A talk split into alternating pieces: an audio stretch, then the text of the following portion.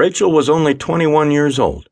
She was extremely attractive, with big brown eyes, auburn brown hair spiraling down her back, thin and in great shape, with a soft, sweet voice. Milne had met her when she found her hiding in her back storeroom. Milne had been trying ever since she met her to get her to move in with her, but the young girl said it would not be possible.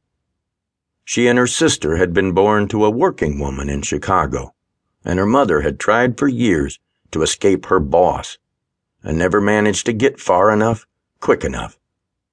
When her mother came down pregnant, she did not want her daughter to grow up around her lifestyle, so she sent her to live with an elderly lady in Chicago.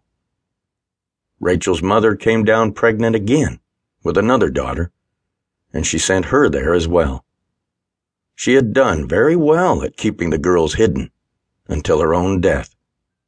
The mother was beaten so badly by her boss that she ended up dying from her injuries, and in time, her boss became aware that she had two daughters.